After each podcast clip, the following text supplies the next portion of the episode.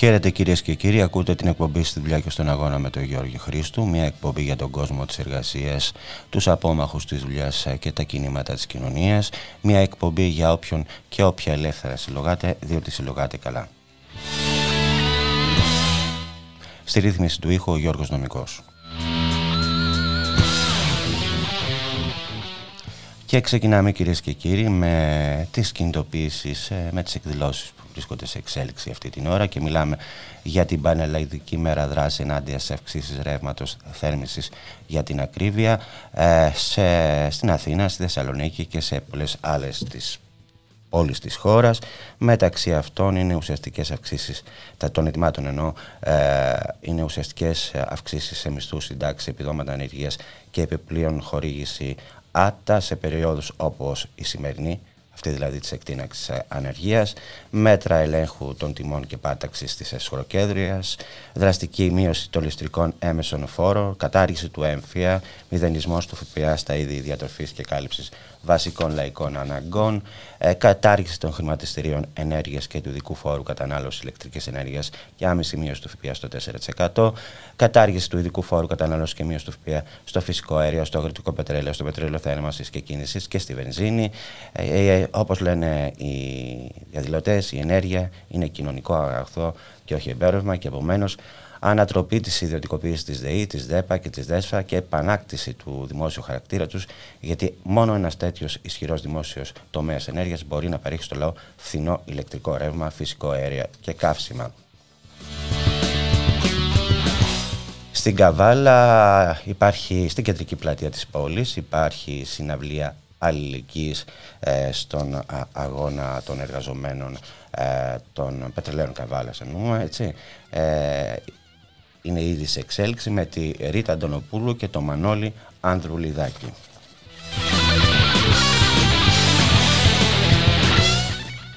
Και την Κυριακή 6 Φλεβάρι στις 6.30 να σας πω ότι υπάρχει μια διαδικτυακή ενημερωτική εκδήλωση για το ασφαλιστικό σύντοξο των εκπαιδευτικών ε, την οποία οργανώνει ο Σύλλογος Εκπαιδευτικών Πρωτοβάθμιας Εκπαίδευσης η Αθηνά. Ο μιλητής είναι ο Τάσος Σταυρόπουλος, ο πρόεδρος της Πανελλήνιας Ένωσης Συνταξιούχων Εκπαιδευτικών. Υπάρχει δυνατότητα συμμετοχής και διατύπωσης ερωτήσεων και λήψης απαντήσεων ε, μέσω μέσω web. Ε, μπορείτε να μπείτε στο site του Εργασία.net να δείτε αυτή την εκδήλωση και να δείτε πώς θα μπείτε μέσα στο web στη, στην εκδήλωση για να παρακολουθήσετε και να κάνετε τις ερωτήσεις κτλ. κτλ, κτλ.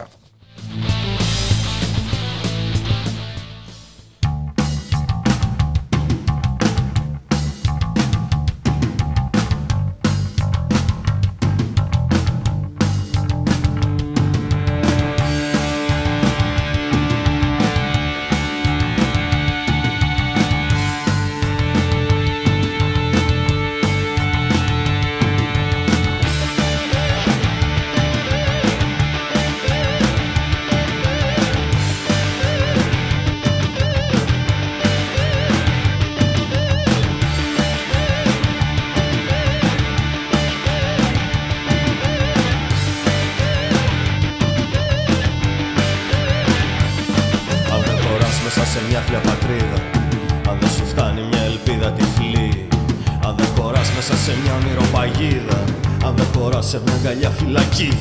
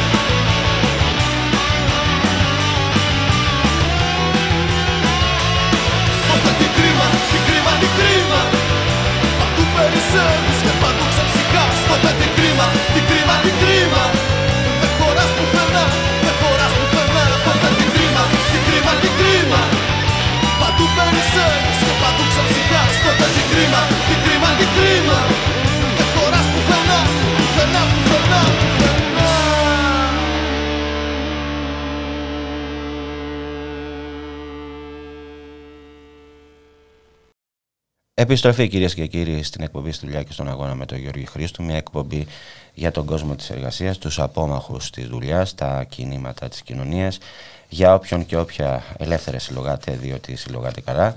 Και περνάμε στο πρώτο θέμα της εκπομπής που αφορά στην ΑΔΔ, στη σύγκληση του Γενικού Συμβουλίου στις 28 Φλεβάρι του 2022 αφορά στο Μητρό Συνδικαλιστικών Οργανώσεων, αφορά στο ανθυγιεινό επίδομα και για το θέμα αυτό θα μιλήσουμε με το μέλος του Γενικού Συμβουλίου της ΑΔΔ, τον Άκητο Σωτηρόπουλο, ο οποίος βρίσκεται στην άλλη άκρη της τηλεφωνικής γραμμής. Γεια σου Άκη.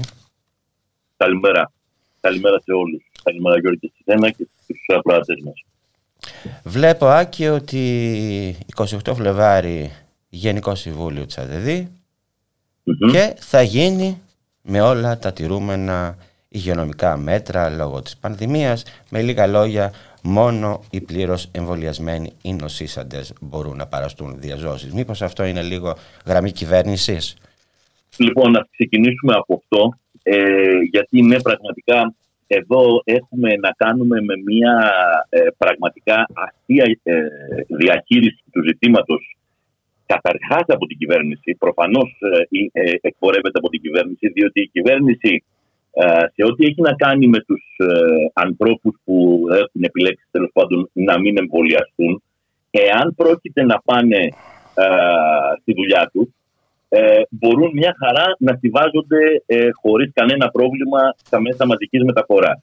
Όταν φτάνουν στη δουλειά τους, ε, εκτός από τους ανθρώπους που δουλεύουν στις υγειονομικές δομές, οι οποίοι έχουν βγει σε αναστολή και προσφάτως ο κύριος Πλεύρης μας πληροφόρησε ότι σκέφτηκε να τους απολύσει. Ε, όλοι οι υπόλοιποι ε, μπορούν με ένα rapid test να πάνε στη δουλειά τους, αλλά θα το πληρώσουν από τη τσέπη τους. Ε, η κυβέρνηση δεν τους κάνει τη χάρη να κάνει rapid ε, test. Ε, Κάπως πρέπει να ζήσει και ο φτωχούλης ιδιωτικός τομέας της υγείας και οι κλινικά Εάν όμως πρόκειται για συνεδριάσεις συλλογικών οργάνων και συνελεύσεις, εκεί απαγορεύεται η είσοδος. Πραγματικά είναι αστείο και είναι, ε, είναι ντροπή από την ΑΔΔ ε, το να περιλαμβάνει, το έχουμε βάλει πάρα πολλές φορές, ε, πολλές παρατάξεις αυτό το ζήτημα, διότι έχει ανακύψει κι άλλες φορές το ζήτημα αυτό, ότι δεν είναι δυνατόν η ΑΔΔ, η τριτοβάθμια συνδικαλιστική οργάνωση των δημοσίων υπαλλήλων, η οποία παλεύει ε, και υποτίθεται ότι πρέπει να παλεύει για τα δικαιώματα των εργαζομένων να βάζει στις δικές της τις συνεδριάσεις διαφορετικά πρωτόκολλα από αυτά που ισχύουν στους χώρους εργασίας. Δηλαδή, ε, οι, οι, οι, άνθρωποι αυτοί που στο χώρο εργασίας τους πηγαίνουν, πληρώνουν από τη τσέπη τους το rapid test και πάνε στη δουλειά τους, στην συνεδρίαση του συνδικαλιστικού τους οργάνου τους απαγορεύεται να εισέλθουν. Αυτό μόνο η ηγεσία της ΑΔΔ μπορεί να μας το εξηγήσει. Ε, είναι, είναι πραγματικά οξύμορο και απαράδεκτο. Μάλιστα. Συνεδρίαση λοιπόν, λοιπόν Γενικό Συμβουλίο 28 Φλεβάρι. Ποια τα θέματα, τα, ποια τα θέματα, ξέρουμε. Λοιπόν, τα, τα θέματα είναι τα εξής. Ε, προφανώς η, αυτό το Συμβούλιο ε, θα πρέπει να λύσει ε, και να αποκαταστήσει μία εκκρεμότητα που έχει μείνει από το προηγούμενο Γενικό Συμβούλιο της ΑΔΔ, το οποίο έγινε στις 4 του Οκτώβρη. Απεργία ε, μου, ότι... μου μυρίζει εμένα αυτό που θες να πεις. Όχι, δεν, δεν, δεν έχω φτάσει ακόμα στην απεργία, γιατί το θέμα της απεργίας ε, στις 4 Οκτώβρη λύθηκε. Η, το, το, το, Συμβούλιο της 4ης του Οκτώβρη mm-hmm. αποφάσισε απεργία. Απλώς η Εκτελεστική Επιτροπή της ΑΔΔ ποτέ δεν υλοποίησε αυτή την απεργία διότι από τις 4 Οκτώβρη μέχρι σήμερα που μιλάμε δεν διαπιστώθηκαν οι όροι και οι προποθέσει για να γίνει αυτή η απεργία. Η εκκρεμότητα όμως δεν είναι η απεργία, Γιώργη. Η εκκρεμότητα έχει να κάνει με την θέση της ΑΔΔ απέναντι στον νόμο Χατζηδάκη. Το, συμβούλιο της, ε, το Γενικό Συμβούλιο της 4 η Οκτωβρίου ε, πήρε μια απόφαση η οποία ε, έλεγε ότι η ΑΔΔ είναι καταρχήν αντίθετη στον νόμο Χατζηδάκη, αλλά δύο πολύ ευαίσθητα ζητήματα, δηλαδή τη θέση απέναντι στο Γενικό Μητρό Συνδικαλιστικών Οργανώσεων, το περίφημο Γεμισοέ και τι ηλεκτρονικές ψηφοφορίες, αυτά τα δύο ζητήματα δεν έχουν ξεκαθαρίσει ποια είναι η θέση της ΑΔΔ, διότι μία από τις μεγάλες ε, παρατάξεις ζήτησε να διαβουλευτεί και ζήτησε χρόνο για να μπορέσει να έχει απόφαση απέναντι σε αυτό. Και οι άλλες παρατάξεις που ψήφισαν αυτή την, ε, ε, αυτή την απόφαση ε, τις έδωσαν αυτό το χρόνο. Έτσι λοιπόν βγήκε μια ε, επαμποτερίζουσα απόφαση που δεν καθορίζει όμως πολύ ξεκάθαρα και με πολύ μεγάλη σαφήνεια ποια είναι η θέση της ΑΔΔ απέναντι στο ΓΕΜΙΣΟΕ και για να γίνω πιο συγκεκριμένος, η ΑΔΔ θα δώσει ε, ας το πούμε κατεύθυνση στις ομοσπονδίες και στα πρωτοβάθμια σωματεία να μην γραφτούν στο ΓΕΜΙΣΟΕ.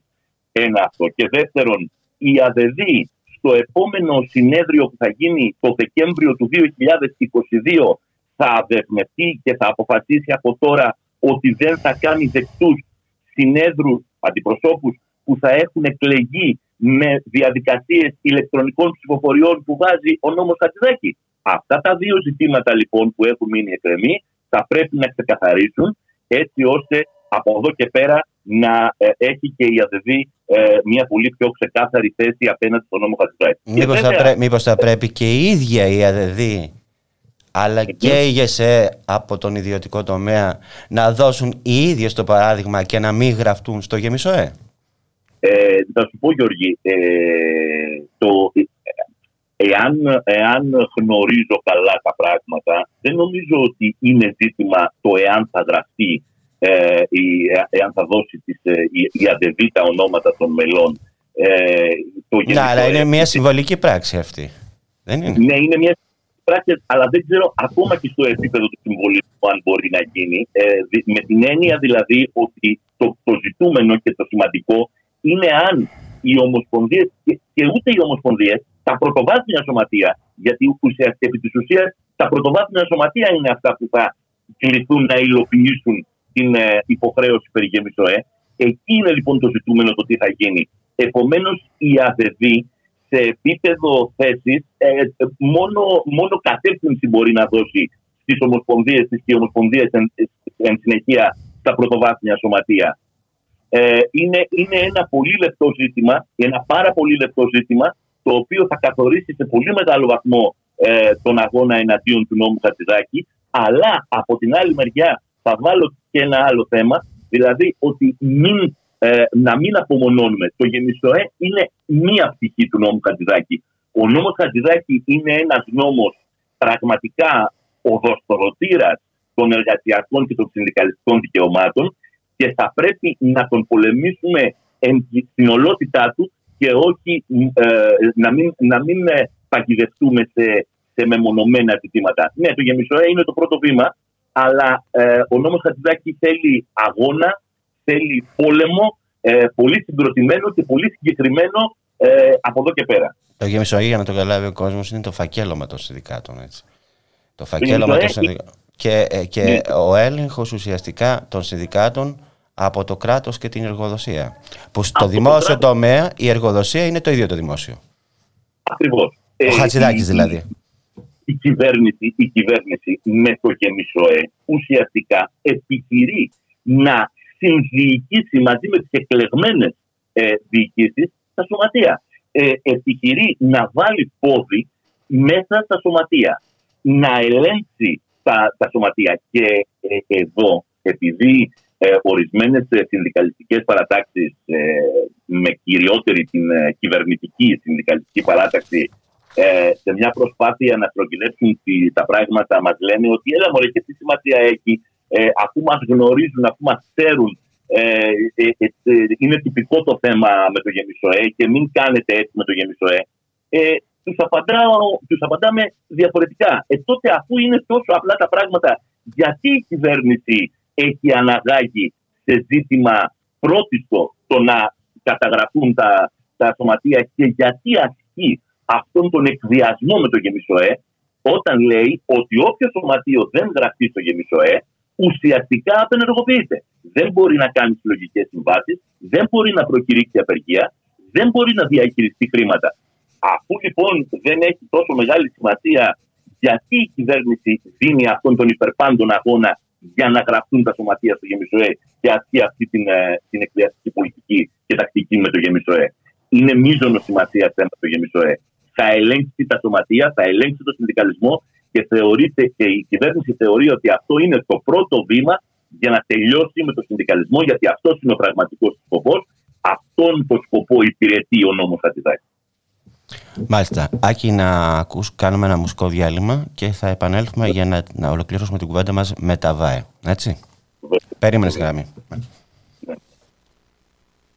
Ξέρω πως θα έρθει και δεν θα είμαι όπως είμαι. Να τον δεχτώ με το καλύτερο παλτό μου.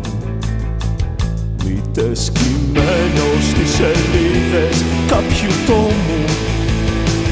Εκεί που υψώνομαι να μάθω ότι είμαι. Δεν θα προσεύχομαι σε σύμπαν που θα πόνει Δεν θα ρωτήσω αν εδώς που το κεντρί σου.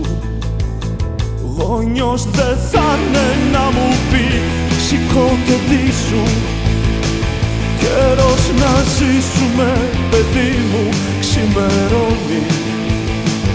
Θα έρθει την ώρα που σπαράσετε το φως μου Και κλιπαρώ φανατικά λίγη γαλήνη.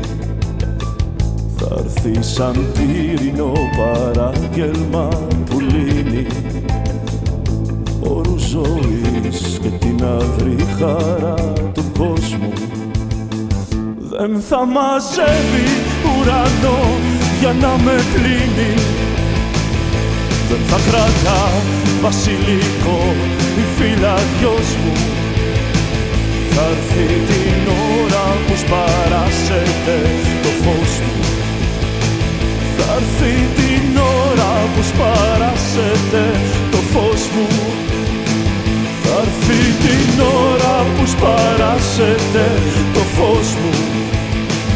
Θα έρθει την ώρα που σπαράσετε το φως μου. Θα έρθει την ώρα που σπαράσετε το φως μου θα έρθει την ώρα που σπαράσετε το φως μου θα έρθει την ώρα που σπαράσετε το φως μου Επιστροφή κυρίες και κύριοι στην εκπομπή στη δουλειά και στον αγώνα με τον Γιώργη Χρήστο. Μια εκπομπή για τον κόσμο της εργασίας, για τους απόμαχους της δουλειάς, για τα κινήματα της κοινωνίας, για όποιον και όποια ελεύθερα συλλογάτε. Στη ρύθμιση του ήχου για σήμερα, κυρίες και κύριοι, ο Γιώργος Νομικός. Και θα συνεχίσουμε την κουβέντα μας με τον Άκη Σορτρόπουλο, μέλος του Γενικού Συμβουλίου της ΑΔΔ με το ΜΕΤΑ. Ε, μιλήσαμε για τον αντεργατικό νόμο Χατζηδάκη, το ΓΕΜΙΣΟΕ, δηλαδή το Μητρό των Συνδικαλιστικών Οργανώσεων, το φάκελωμά τους. Μίλησαμε για το Γενικό Συμβούλιο που θα γίνει στις 28 Φλεβάρι και τώρα να μιλήσουμε για ένα πάρα πάρα πολύ καυτό θέμα που είναι το ανθυγινό επίδομα και το πετσόκομμα του. Ακριβώς. Στις 28 του Γενάρη, ο, ο, ο αναπληρωτής Υπουργός Οικονομικών, ο Σκυλακάκης, ο οποίος ε, έχει επιφορτιστεί με το ζήτημα των ε, ΒΑΕ, κάλεσε τις αντιπροσωπείες της Αυτός που είπε ότι δεν μειώσαμε τη βενζίνη, το, το φόρο στη βενζίνη, γιατί οι πλούσιοι έχουν αυτοκίνητα. Εσύ, από ό,τι θυμάμαι, έχεις αυτοκίνητο; ναι, ναι. Έχεις και μηχανή, άρα εσύ, εσύ, εσύ είσαι μεγιστάνας, φίλε. Είσαι μεγιστάνα. Είσαι μεγιστάνας. Γι' αυτόν μιλάμε. Γι' αυτόν μιλάμε λοιπόν, ο οποίος κάλεσε λοιπόν τις αντιπροσωπείες της ε, ΓΕΣΕΕ και της ΑΔΔ, τις ε, δύο τριτοβάθμιες ε, συνδικαλιστικές οργανώσεις, για να τους ανακοινώσει μετά από μια τριετή επεξεργασία αυτής της επιτροπής, η οποία να σημειώσω, αυτή η επιτροπή λοιπόν που συνεδρίαζε εδώ και τόσα χρόνια για να βγάλει ένα πόρισμα σχετικά με τα βαρέα και αντικείμενα, συνεδρίαζε χωρίς συμμετοχή των εργαζομένων. Αυτό ας το κρατήσουμε. Είναι ένα ε, θέμα το οποίο πρέπει να το έχουμε υπόψη μας. Ότι αυτή η επιτροπή συνεδρίασε χωρίς τους εργαζόμενους, χωρίς εκπρόσωπο των εργαζομένων. Εκεί λοιπόν ανακοινώθηκε από τον. Ε, ε δηλαδή, με, χωρίς έναν έστω άνθρωπο που να γνωρίζει και να ζει στο πετσί του τις συνθήκες εργασίας. Απλά πράγματα. Έτσι. Ε, ένα δεύτερο στοιχείο για τη συνεδρίαση αυτής της ε, περιβόητης επιτροπής, που το παραδέχτηκαν και οι ίδιοι, mm. που το παραδεχτηκαν και οι ιδιοι mm. ειναι οτι δεν έλαβαν υπόψη τους την ανάγκη τη συνεδριαση αυτη τη περιβοητη επιτροπη που το παραδεχτηκαν και οι ιδιοι mm ειναι οτι δεν ελαβαν υποψη τους την αναγκη τη συνεδριαση αυτη τη περιβοητη επιτροπη που το παραδεχτηκαν και οι ιδιοι ειναι οτι δεν ελαβαν υποψη τους καμία μελέτη ε, κινδύνου για τα επαγγέλματα στην Ελλάδα. Είναι πολύ σημαντικό και αυτό, ότι δεν έλαβαν υπόψη τους καμία τέτοια μελέτη και βασίστηκαν ε, μόνο σε, στο τι ισχύει στην Ευρώπη, όπου όμως στην Ευρώπη ισχύουν διαφορετικοί όροι ασφάλειας. Αυτά τα δύο πράγματα, ας τα κρατήσουμε, είναι, είναι, είναι δύο χαρακτηριστικά που δείχνουν με ποιο πνεύμα ε, διακηρύστηκαν το ζήτημα των ε, ΒΑΕ ε, η κυβέρνηση. Εκεί λοιπόν, σε αυτή τη συνάντηση, ανακοινώθηκε στις ε, δύο τριτοβάθμιες συνδικαλιστικές οργανώσεις ότι... Στην ΑΔΔ και στη ΓΕΣΕ δηλαδή. Στην ΓΕΣΕ ακριβώς, ότι η κυβέρνηση ε, δεσμεύεται από την ε, δημοσιονομική πολιτική ε, η οποία ε, πρέπει να εφαρμοστεί τα επόμενα κρατηθείτε 30 χρόνια που θα κρατήσουν οι δεσμεύσεις από το μνημόνιο του 2015. Έτσι, έτσι. Πες το αυτό επειδή έχουμε βγει από το μνημόνιο, κατάλαβες γι' αυτό. πραγματικά το συγκεκριμένο θέμα είναι το πιο χαρακτηριστικό δείγμα για να πιστούν ακόμα και οι πιο καλοπροαίρετοι ότι όχι μόνο δεν βγήκαμε από το μνημόνιο, όχι μόνο δεν έχει σταματήσει η εποπτεία και η χρεοδουλοπαρικία, αλλά είμαστε ακριβώς στο ίδιο σημείο. Όπως το 12, το 13, το 14 μας έλεγαν ότι δεν μπορούμε να ε, κάνουμε αυτό το έξοδο διότι ε, οι θεσμοί, η Τρόικα ε, θα μας κόψουν τα λεφτά, θα μας κάνουν. Τώρα λοιπόν έρχεται ο Σκυλακάκης και λέει στην ΑΔΕΒΗ και την ΚΕΤΕ ότι κοιτάξτε το Μάρτιο είναι η αξιολόγηση και πρέπει σε αυτή την αξιολόγηση να είμαστε καλά παιδιά και καλοί μαθητές και γι' αυτό πρέπει μέχρι το Φεβρουάριο να νομοθετήσω για τα ΒΑΕ. Και επειδή λοιπόν ε, ε, το θέμα των ΒΑΕ θα είναι ένα από τα προσαξιολόγηση ζητήματα, θα ξεκαθαρίζω, τους είπε, ότι η κυβέρνηση είναι διατεθειμένη να δώσει μόνο τα 175 εκατομμύρια ευρώ που δίνει μέχρι σήμερα για τα ΒΑΕ, δηλαδή ούτε ένα ευρώ παραπάνω, συν πλην μηδέν ουδέτερο δηλαδή θα είναι το, το, το ποσό. Δεν πρόκειται να το αυξήσουμε ε, προκειμένου να ενισχύσουμε ενδεχομένως κάποιους κλάδους οι οποίοι στην περίοδο της πανδημίας βγαίναμε και τους χειροκροτούσαμε στα μπαλκόνια και τους λέγαμε Σας ευχαριστούμε. Ε, όλα αυτά τελειώνουν τώρα γιατί τώρα αρχίζουν, αρχίζει το σοβαρό παιχνίδι με τους ε, με ε, με τους θεσμούς και με την αξιολόγηση. Ε, αυτά τα 175 εκατομμύρια λοιπόν είναι και τους έδωσε και ένα πρώτο πόρισμα ε, στο οποίο από ό,τι φαίνεται σε πάρα πολλούς κλάδους κόβει εντελώς το επίδομα. Αυτό σημαίνει λοιπόν ότι ένας πολύ μεγάλος αριθμός ανθρώπων ε, υπολογίζεται 15.000, 20.000 εργαζόμενοι θα δουν τους μισθούς τους να μειώνονται σε μια εποχή ακρίβεια, σε μια εποχή που έρχεται η ΔΕΗ στο σπίτι και σε πιάνει σύγκριο, ε, διότι δεν ξέρεις ε, τι, θα, τι, θα δεις όταν τον ανοίξεις το φάκελο, ε, που πας να βάλεις βενζίνη και η βενζίνη πλέον έχει το 2 μπροστά. Σε μια τέτοια λοιπόν εποχή η κυβέρνηση θα κόψει μισθούς, θα κόψει μισθούς ε, μέσα από το ΒΑΕ και το μόνο που θα κάνει θα είναι ε, σε κάποιους άλλους κλάδους να δώσει μια πενιχρή αύξηση των 15 ή των 20 ευρώ και το μόνο που θα καταφέρει θα είναι να δημιουργήσει ε, συνθήκες κανιβαλισμού και ανταγωνισμού μεταξύ των κλάδων και αυτό είναι αυτό που πρέπει να αποφύγουν οι εργαζόμενοι. Πρέπει να αποφύγουν αυτή την παγίδα, την παγίδα του ανταγωνισμού και του κοινωνικού κανιβαλισμού και του ποιος θα πάρει το 20 και ποιος δεν θα το πάρει το 20 Και είναι μια συνήθις πρακτική αυτή της κυβέρνησης από την πανδημία και σε πολλά άλλα πράγματα.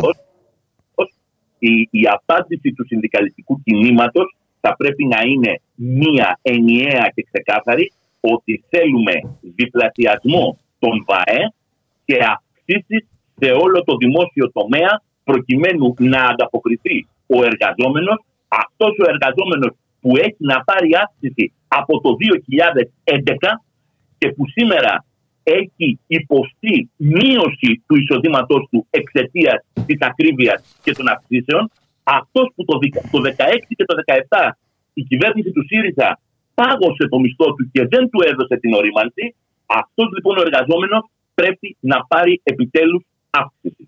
Αυτή πρέπει να είναι η μία ξεκάθαρη ενιαία απάντηση του συνδικαλιστικού κινήματος απέναντι σε, αυτό που, σε, αυτά που συμβαίνει, σε αυτό που συμβαίνει σήμερα.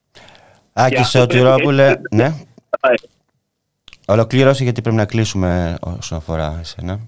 Ε, ε, ε, ε θα κλείσω λέγοντας ότι το, το, Γενικό Συμβούλιο, το Γενικό Συμβούλιο της ΑΔΔ ε, εμείς θεωρούμε ότι πρέπει το γρηγορότερο να αποφασίσει ότι την υλοποίηση της απόφασης της 4 Οκτωβρίου ε, για μια ε, κεντρική απεργιακή απάντηση ε, η οποία θα έχει ως θέματα εχμής και την, ε, τις αυξήσεις στους μισθούς και την κατάργηση του νόμου Χατζηδάκη και ως τρίτο ζήτημα το ζήτημα των προσλήψεων σε όλο το δημόσιο που είναι επιβεβλημένες και αναγκαίες για να μπορέσει το δημόσιο να κρατήσει τον δημόσιο χαρακτήρα του, διότι όσο αποψηλώνεται το δημόσιο και όσο μειώνεται ο, ο, ο αριθμός των, των υπαλλήλων αρχίζει να υπάρχει και να ενισχύεται το άλλο της κυβέρνησης για την ιδιωτικοποίηση και για την ε, και για να, να βάλει τους ε, ιδιώτες από το παράθυρο μέσα στο δημόσιο, όπως επιχειρεί να κάνει με τον ΕΦΚΑ, αλλά αυτό θα το συζητήσουμε σε μια άλλη εκπομπή. Αυτές πρέπει να είναι οι κεντρικές αιχμές και πρέπει το γρηγορότερο, και πρέπει το γρηγορότερο να υπάρξει απεργιακή απάντηση ε, πανεργατική από, τον, από δημόσιο και ιδιωτικό τομέα έτσι ώστε να ξεκινήσει η, ο, ο αγώνας που θα οδηγήσει στην ανατροπή αυτής της πολιτικής και της κυβέρνησης που την εφαρμόζει. Να σε ευχαριστήσω πολύ, Άκη. Χαιρετώ σε. Να, Γιώργη, και εγώ.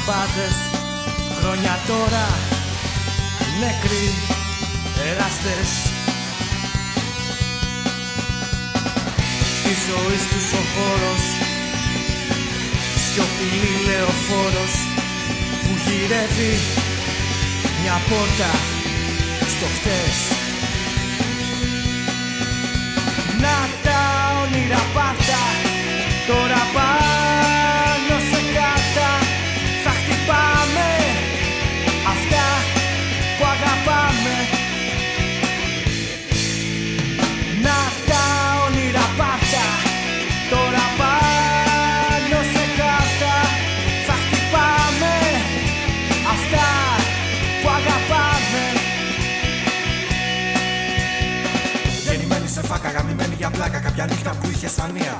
Σαν λιγμό ακροβάτης, σαν πορνίου κρεβάτι που χτυπάς και με μανία. Σαν λιγμό ακροβάτης, σαν πορνίου κρεβάτι που χτυπάς και με μανία.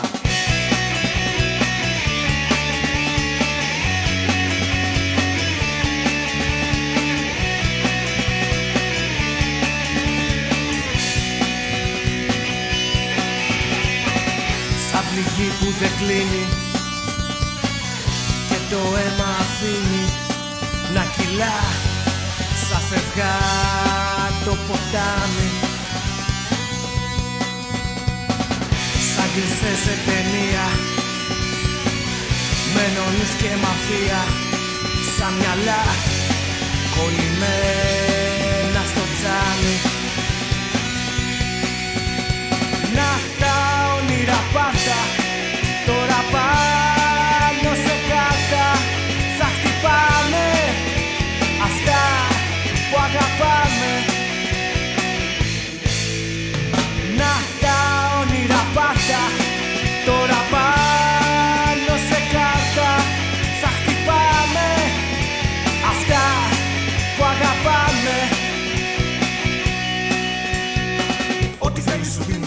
σου προδίδουν, αν εσύ τους το πεις για φαντάσου. Δώσ' τους ένα πυρούνι και για σένα γουρούνι, την καρδιά τους θα φάνε μπροστά σου. Δώσ' τους ένα πυρούνι και για σένα γουρούνι, την καρδιά τους θα φάνε μπροστά σου.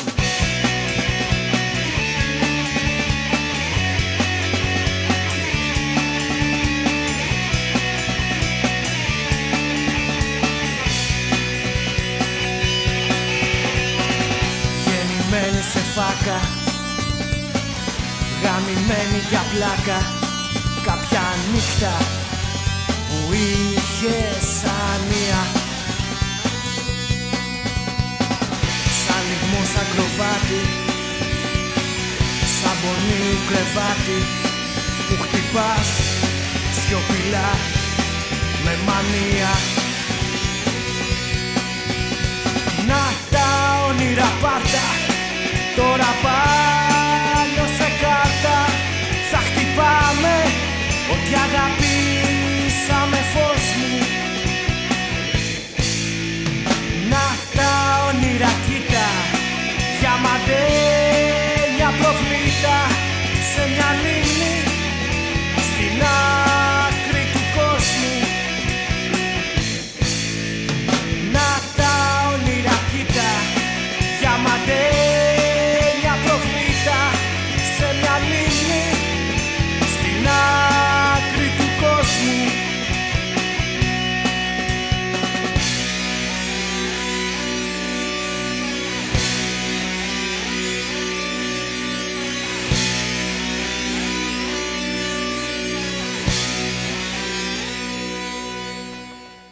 Επιστροφή κυρίες και κύριοι στην εκπομπή στη δουλειά και στον αγώνα με τον Γιώργη Χρήστου. Μια εκπομπή για τον κόσμο της εργασίας, για τους απόμαχους της δουλειάς, για τα κινήματα της κοινωνίας.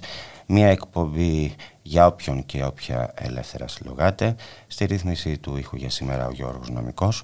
Και περνάμε στο επόμενο θέμα της εκπομπής που αφορά στους διανομείς, αφορά στο υπόμνημα που κατέθεσαν το Σωματείο Εργαζομένων της ΥΦΟΥ του Περιφέρειας Αττικής στο Υπουργείο Εργασίας για τις διεκδικήσεις και τα αναπάντητα ερωτήματα για την υγιεινή και ασφάλεια των εργαζομένων διανομέων στην eFood. Και μιλάμε τώρα ε, για εργαζομένους που παρακολούθησαν όλο αυτό το διάστημα να αλλάζει πλήρως η φυσιογνωμία της δουλειάς ε, που κάνουν ε, με κόπο και κινδύνους που είδαν πολλούς από τους συναδέλφους τους να τραυματίζονται στον δρόμο ή ακόμα χειρότερα να χάνουν τη ζωή τους που είδαν πολλά πράγματα. Για το θέμα αυτό θα μιλήσουμε με έναν εργαζόμενο της eFood και από τη Διοικούσα Επιτροπή του Σωματείου το Βασίλη του Στήλο που βρίσκεται στην άλλη άκρη της τηλεφωνικής γραμμής. Γεια σου Βασίλη. Καλημέρα Γιώργη, καλημέρα και από μένα. Πες μας δύο λόγια για αυτό το ε, υπόμνημα που καταθέσατε, παρακαλώ. Το υπόμνημα που καταθέσαμε στο Υπουργείο Εργασίας σχετίζεται με την υγιεινή και ασφάλεια ενός από τα πιο επικίνδυνα επαγγέλματα που γνωρίζουμε. Αυτό, όπως πολύ καλά είπες, δυστυχώς βέβαια χάνουμε πολλούς συναδέλφους στον δρόμο είτε τραυματίζονται βαριά. Σχετίζεται με την προλήψη επαγγελματικού κινδύνου Κάτι για το οποίο δεν έχει γίνει τίποτα μέχρι σήμερα από την πολιτεία και την παρούσα κυβέρνηση φυσικά. Μιλάμε τώρα για μέτρα ατομικής προστασίας, έτσι; Μιλάμε για μέτρα ατομικής προστασίας, αλλά κυρίως βάζουν στην κουβέντα το, το ζήτημα του εξοπλισμού ναι. και των κινδύνων που προκύπτουν από αυτόν. Μάλιστα. Ε, έχει σχέση με τα σκληρά κουτιά που μας τοποθετεί η εταιρεία. Μας ε, και πώς επιτρέπουν οι εταιρείες έτσι να κυκλοφορούν με τέτοια στάθεια ε, τα μηχανάκια και να εργάζεστε εσείς επάνω στα τέτοια μηχανάκια με, που έχουν αστάθεια, έτσι; Ακριβώς, ακριβώς. Δουλεύουμε σε πάρα πολύ δύσκολες συνθήκες. Ε, τα, τα, τα, τα, κουτιά αυτά τα σκληρά μας δημιουργούν μεγάλα ζητήματα αστάθεια στον δρόμο. Είμαστε ευάλωτοι στους ανέμους. Αλλά δεν είναι πλέον η ίδια δουλειά που γνωρίζαμε, διότι οι διανομείς διανύουν πολύ μεγάλες αποστάσεις και πλέον η κατάσταση έχει φτάσει στο προχώρητο, διότι αυτό που ζητάμε ουσιαστικά είναι ισονομία. Δηλαδή η τήρηση της υφιστάμενης νομοθεσίας σε αυτό το επάγγελμα, αλλά πλέον με κάποια τήρηση πρωτοκόλων ασφαλείας και τυποποίησης του εξοπλισμού. Mm-hmm.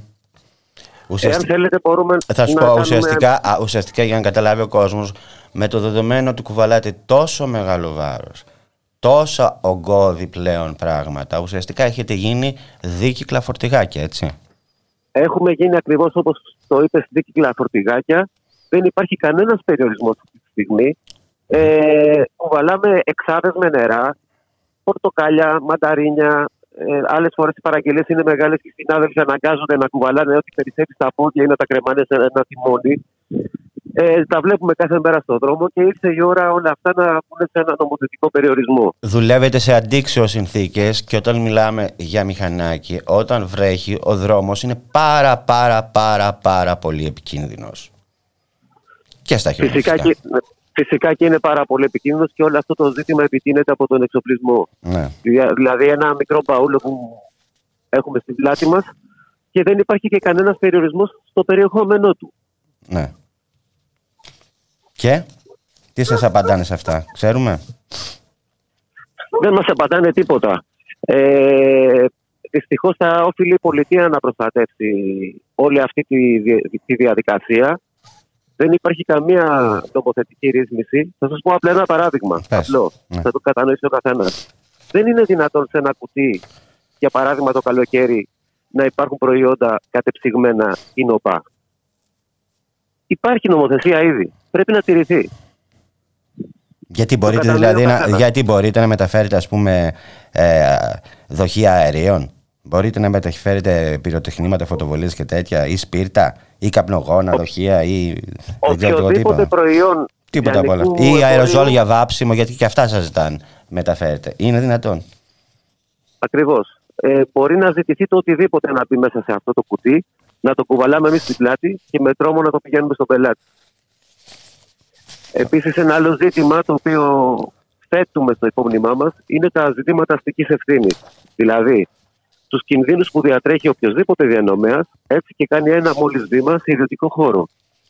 Έχουμε πάρα πολλά δυστυχώς παραδείγματα συναδέλφων που έχουν έρθει αντιμέτωποι με επιδειξίες, με ανθρώπους που καταναλώνουν παράνομες ουσίες. Και τους Με χτυπούν την όπως το περιφορά. γαλάτσι, μην το ξεχνάμε αυτό που και διάφορες άλλες, Ακριβώς. α- άλλες περιοχές της χώρας.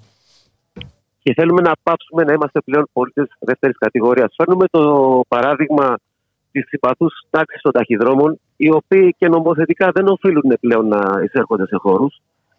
Παραδίδουν έξω από την πρώτη, πρώτη πόρτα που μπορεί να κλειδωθεί. Το ίδιο ζητάμε και εμείς. Και ζητάμε την, ε, την εφαρμογή του νόμου για τους ταχυδρόμους, την αναλογική εφαρμογή στους διανομή. Επιτέλους πρέπει να προστατευτούμε. Δεν, δεν ασχολείται κανείς. Θα ασχοληθούμε όμως εμείς με τη δουλειά μας και θα το παλέψουμε. Και σε αυτό το πλαίσιο ζητάτε και να μην ε, διανύετε μεγάλες αποστάσεις, έτσι δεν είναι; Φυσικά και αυτό, αυτή η παράμετρος είναι καινούρια. Ε, δεν μιλάμε για την κλασική διανομή μιας περιοχής. Οι αποστάσεις που διανύονται είναι τεράστιες έως και χαοτικές.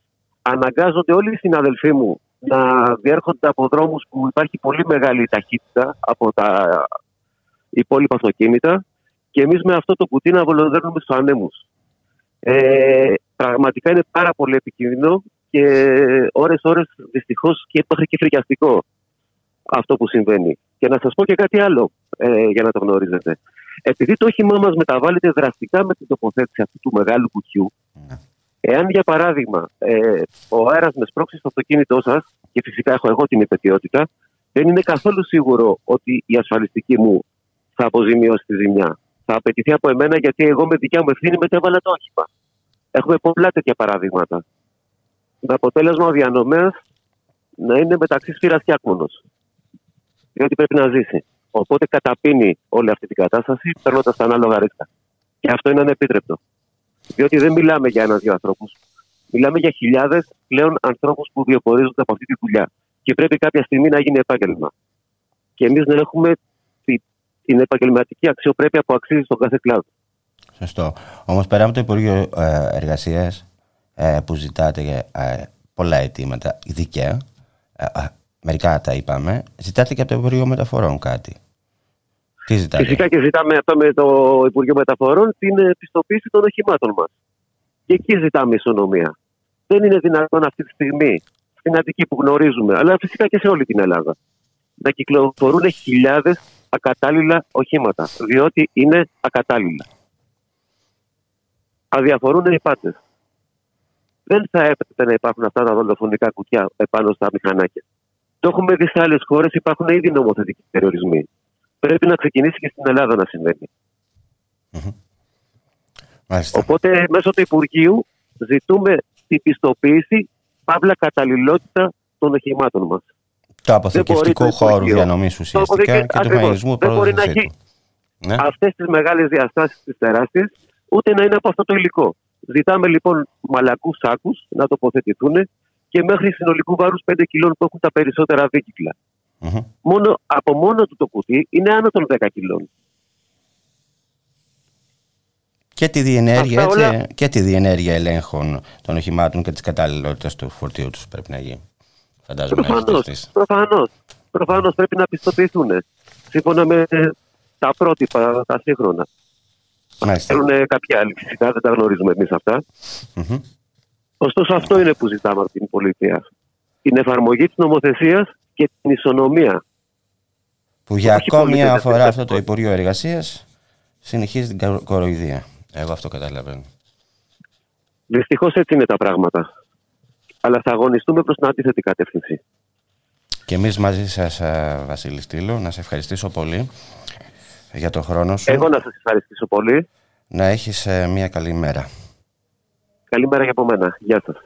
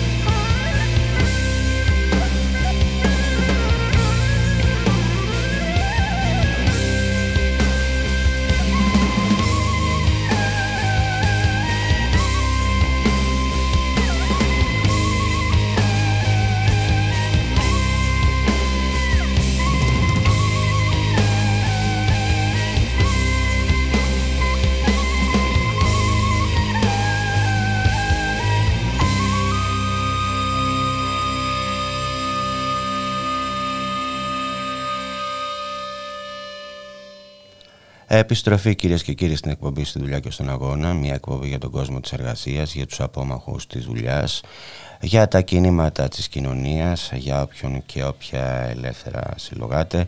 Στη ρύθμιση του ήχου για σήμερα, ο Γιώργος Νομικός.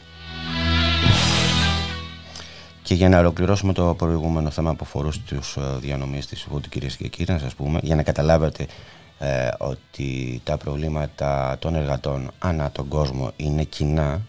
Ε, ότι να πάμε λίγο στην Τουρκία όπου σε μαχητικές κινητοποιήσεις διεκδικώντας μέτρα προστασίας αυξήσεις τους μισθούς και να σταματήσουν τα εμπόδια στη συνδικαλιστική τους οργάνωση Ελλάδα δηλαδή κάτι σαν την Ελλάδα βρίσκονται οι ντελιβεράδες της ε, Γεμεξεπετή είναι θηγατρική της γερμανικής ε, πολυεθνικής Delivery Hero στην οποία ανήκει και η Food στην Ελλάδα. Βρίσκονται λοιπόν σε κινητοποιήσεις ε, και μάλιστα τις τελευταίες μέρες πραγματοποιούν ε, συνεχόμενες διαμαρτυρίες και μοτοπορίες στα γραφεία της εταιρείας στην Κωνσταντινούπολη και στην Άγκυρα.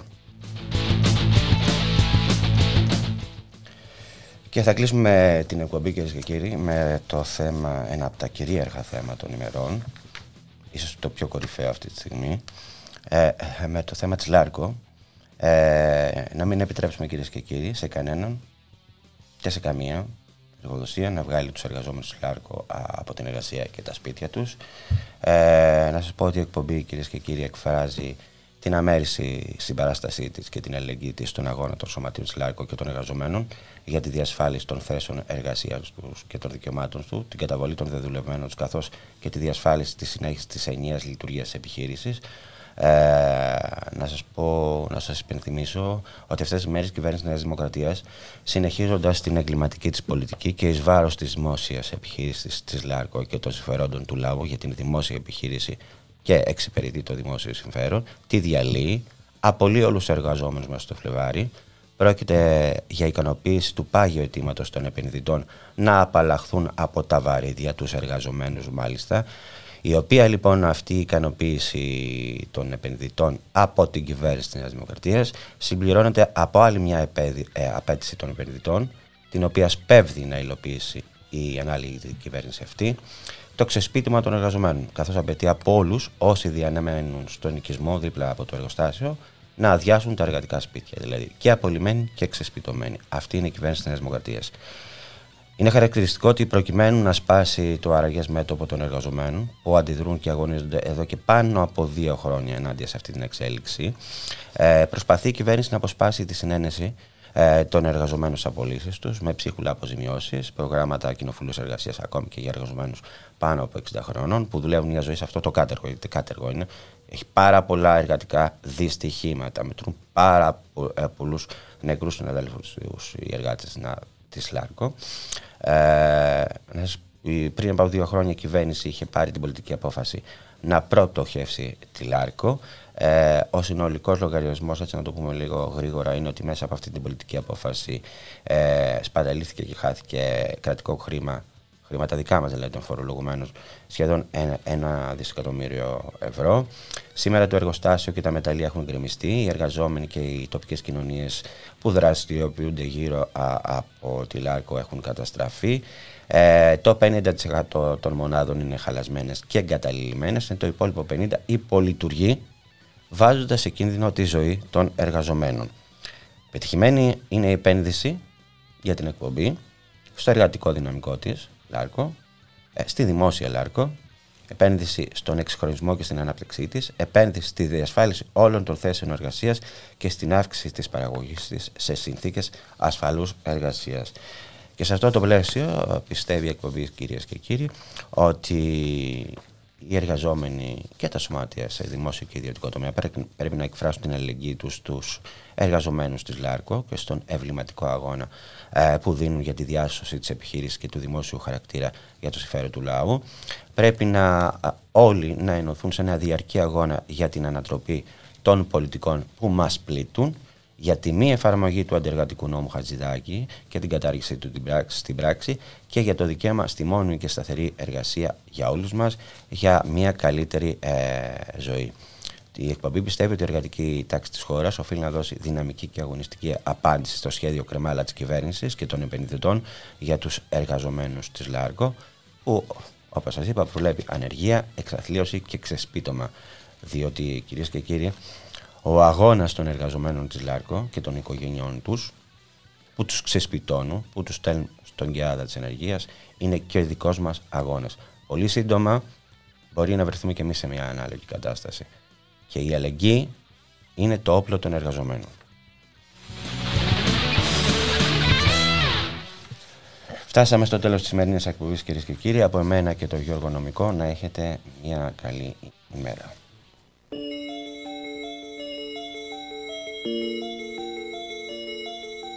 Música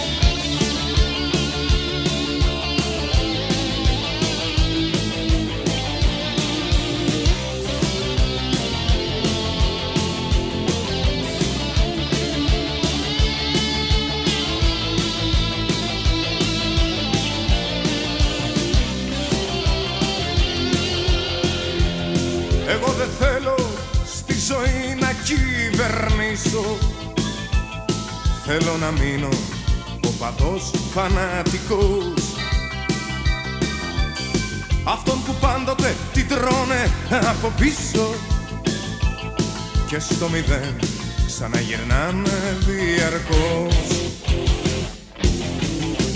Χαιρετίσματα λοιπόν στην εξουσία. Εγώ κρατάω την ουσία κι ονειρεύομαι κιθάρα μου και τραγουδάω. Σας αγαπάω μα δεν παντρεύομαι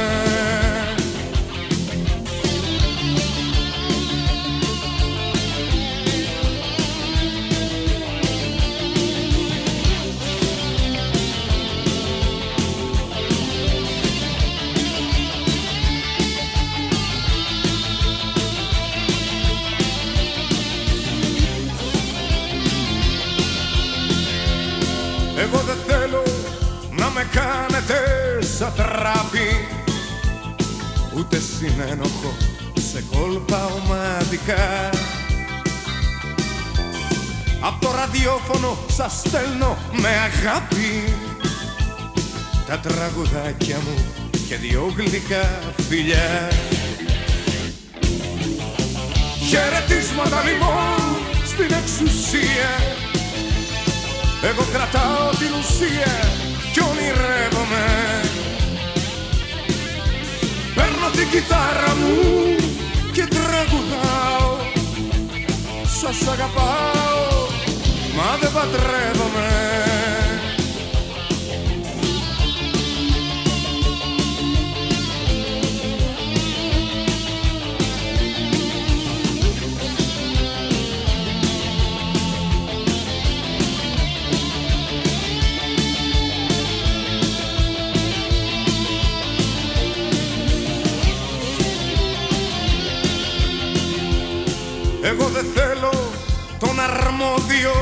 να παίξω Να αποφασίζω και κλεισμένων των θυρών. Είμαι από αυτούς που πάντα μένουνε απ' έξω Γιατί δεν έχω ούτε γραβάτα ούτε παπιόν. Χαιρετίσματα λοιπόν στην εξουσία. Εγώ κρατάω την ουσία κι ονειρεύομαι κιθάρα μου και τραγουδάω Σας αγαπάω μα δεν παντρεύομαι. Χαιρετίσματα λοιπόν στην εξουσία. Εγώ κρατάω την ουσία κι ονειρεύομαι. Παίρνω την κιθάρα μου και τραγουδάω Σας αγαπάω Μα δεν παντρεύομαι.